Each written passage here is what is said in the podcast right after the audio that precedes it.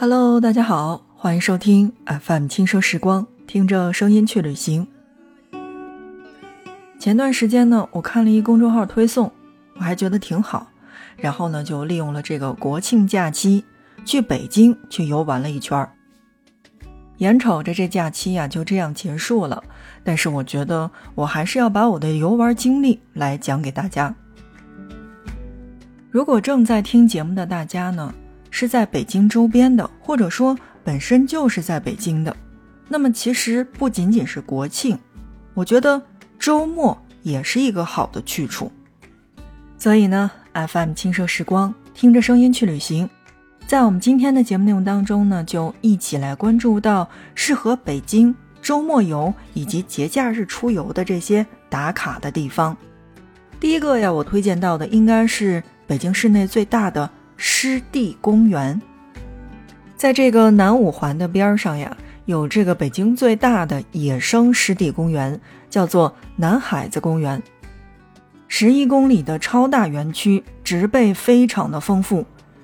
如果大家预约了呢，就可以免费的去参观原来的这个皇家猎苑旧址，可以在里边去看到麋鹿与水鸟同框，包括孔雀漫步草地林间。南海子公园呢，目前已建成的是五大景区十六个景点儿，分为了湿地景观、皇家文化、麋鹿保护以及生态休闲等功能区，小动物和各种的植物和谐共存。游览时呢，不像是在逛公园，更像是闯进了童话当中的麋鹿世界。所以这个地方非常适合带小朋友去参观。而且我觉得，如果大家是在最近来听到这个节目的话，其实我会觉得整体的这个北京的十月份气候非常的好，它不热，而且要说晒，好像也没有夏季那么那么的晒。我会觉得十月份是非常好的一个季节。这呢是第一个，那我要推荐到的地方就是大兴的南海子公园。第二个呢，我们来说到的是北京最美的图书馆。为什么要介绍最美的图书馆呢？女孩子们呀，尤其是这个学生，非常非常喜欢拍照，所以我会推荐这样的一家图书馆。它第一是适合拍照，那么第二呢，是我个人而言呢是非常喜欢看书的。我有一在央视上班的朋友，然后呢，我们俩每次在北京见面的时候，我都会约北京图书大厦，或者说是国家图书馆。但这一次呢，我推荐到大家，或者说我要跟他再约的话，那我就会约到的是北京最美的图书馆，叫做小书馆。小书馆听这个名字，我觉得大家也应该是非常熟悉的。它是由知名的音乐人高晓松创立的公益图书馆的一个品牌，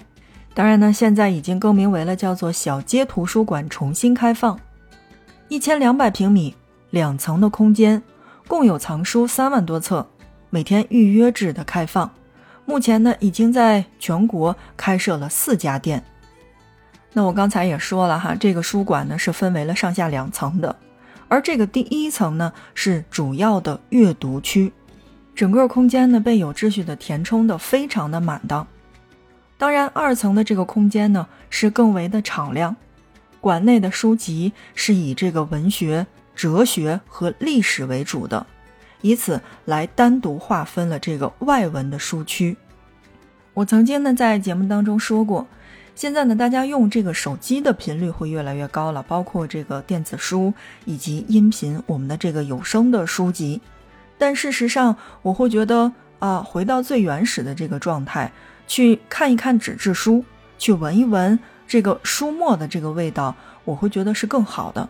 当这个市面上的书店越来越少，然后呢，市面上的这个书店从大平米变成了小平米，从小平米呢，真的是变成了几平米的这种一个落满了教辅的这么一个书店的时候呢，我会觉得我真的是。会非常珍惜去到这样类似图书馆的这个地方，所以呢，这也是我在北京游玩的时候的第二个推荐。那它呢，原来的名字叫做小书馆，现在叫做小街图书馆，地址是在朝阳区万科时代中心的七层和八层。好，正在收听到的是 FM 轻奢时光，听着声音去旅行。在今天的内容当中呢，我们来跟大家一起推荐到的就是适合北京周末的那些好的去处，或者说是我在国庆期间去到的这些地方，来跟大家去做一个总结和推荐。第三个呀，我要推荐到的这个地方，我觉得应该算是一个新晋的大片儿的打卡地。我们曾经呢，周末没事儿干的时候呢，都会去七九八去逛一逛。但现在我会觉得，除了七九八之外，还有一个地方是我们可以去到的。这个地方就是位于东五环的四九幺文创园。四九幺文创园呢，是由国家广播电视总局四九幺台旧址的改造，那至今已经拥有了一百年的历史，少见的日式别墅风格建筑，包括水台倒影。拱形的门窗、复古的街景，还有几家可以歇歇脚的特色小店，这边是通通都有。以前呢，大家好像出示一张名片，然后发现啊，他们的工作地址是在这个七九八的时候，就会非常的羡慕。这一次呢，我觉得我再也不会去羡慕七九八了，因为我非常羡慕在四九幺上班的我的小伙伴。因为刚才我说了哈，这个四九幺是曾经的广播电视总局的四九幺台的旧址上改建的，所以现在的这个四九幺电台的老厂址的基础上呢，会有很多的像什么媒体呀、创意呀、广告类啊这样类型的这个企业入驻，也带来了不一样的文化氛围。就是除了四九幺电台旧址的这个建筑之美之外，文创园还融入了更多的这个潮流的元素。美式复古的街头布景，除了可以拍照打卡之外，也提供了一个可以吃喝玩乐的休闲放松的这么一个好的地方。你想呀，咱们周末的时候利用这个休闲的时间去这边去打打卡、放松一下、拍拍照，然后去享受一下生活。人家是在这边去上班，每天看到的就是这样的景和这样的氛围，吸收到的都是这个。非常非常好的这种文化氛围，以及可以看到很好的这个潮流的元素，包括也举办一些展。说到这儿，只能是实名羡慕。这个地址呢是位于朝阳区双桥路的九号，叫做四九幺空间。好，最后一个呢，给大家来推荐到的是一个非常小众和隐秘的美术馆。虽然呢，这地儿呢是在通州的，但是我觉得有时间的小伙伴的话，真的可以一去，而且是非常有必要的一去。通州隐秘的这个小众的美术馆重新开放，就标志着旋转白楼梯、多重装置呈现二十五位艺术家作品，在都市当中也能欣赏到山水之美，沉浸式的去体验游历山水间的潇洒，暂时啊就可以丢开我们的这些烦恼。你看，最近疫情是不是又非常的严重？感觉我的朋友圈当中，不是进入了静默状态，就是在做核酸的路上。所以，如果大家真的是没有办法去这个国内的各种地方去看山山水水，同时呢，也不想给在自己的这个上班的途中去增添很多的烦恼的话，那么我觉得。作为当地是有这个美术馆、艺术馆等等这些地方的话，其实完全去可以去到美术馆去游历山水间。当然，这个值得一提的是，曾经的美术馆闭馆是在装修的，现在已经是重新开放了。那么新装潢的这个展厅是融合了现代主义和传统的这个展厅的模式，在空间顺序上按内容分类展品，方便。观展者呢，去更直观的去感受，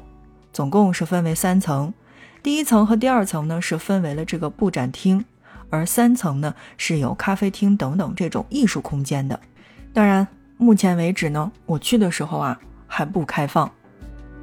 隐秘的这个美术馆呢，有一个非常好听的名字，叫做安，位置呢是在这个通州区新光大中心啊，就是直接导航当中去搜。安美术馆就可以了。好的，那亲爱的小伙伴们，在今天的节目内容当中呢，啊，我们是来说到了在国庆期间我去到的北京的这三个地方，来给大家去推荐一下。当然呢，啊，对于这个北京的吃来说的话，其实我还打卡了两个我们所谓的这个北京的驻京办。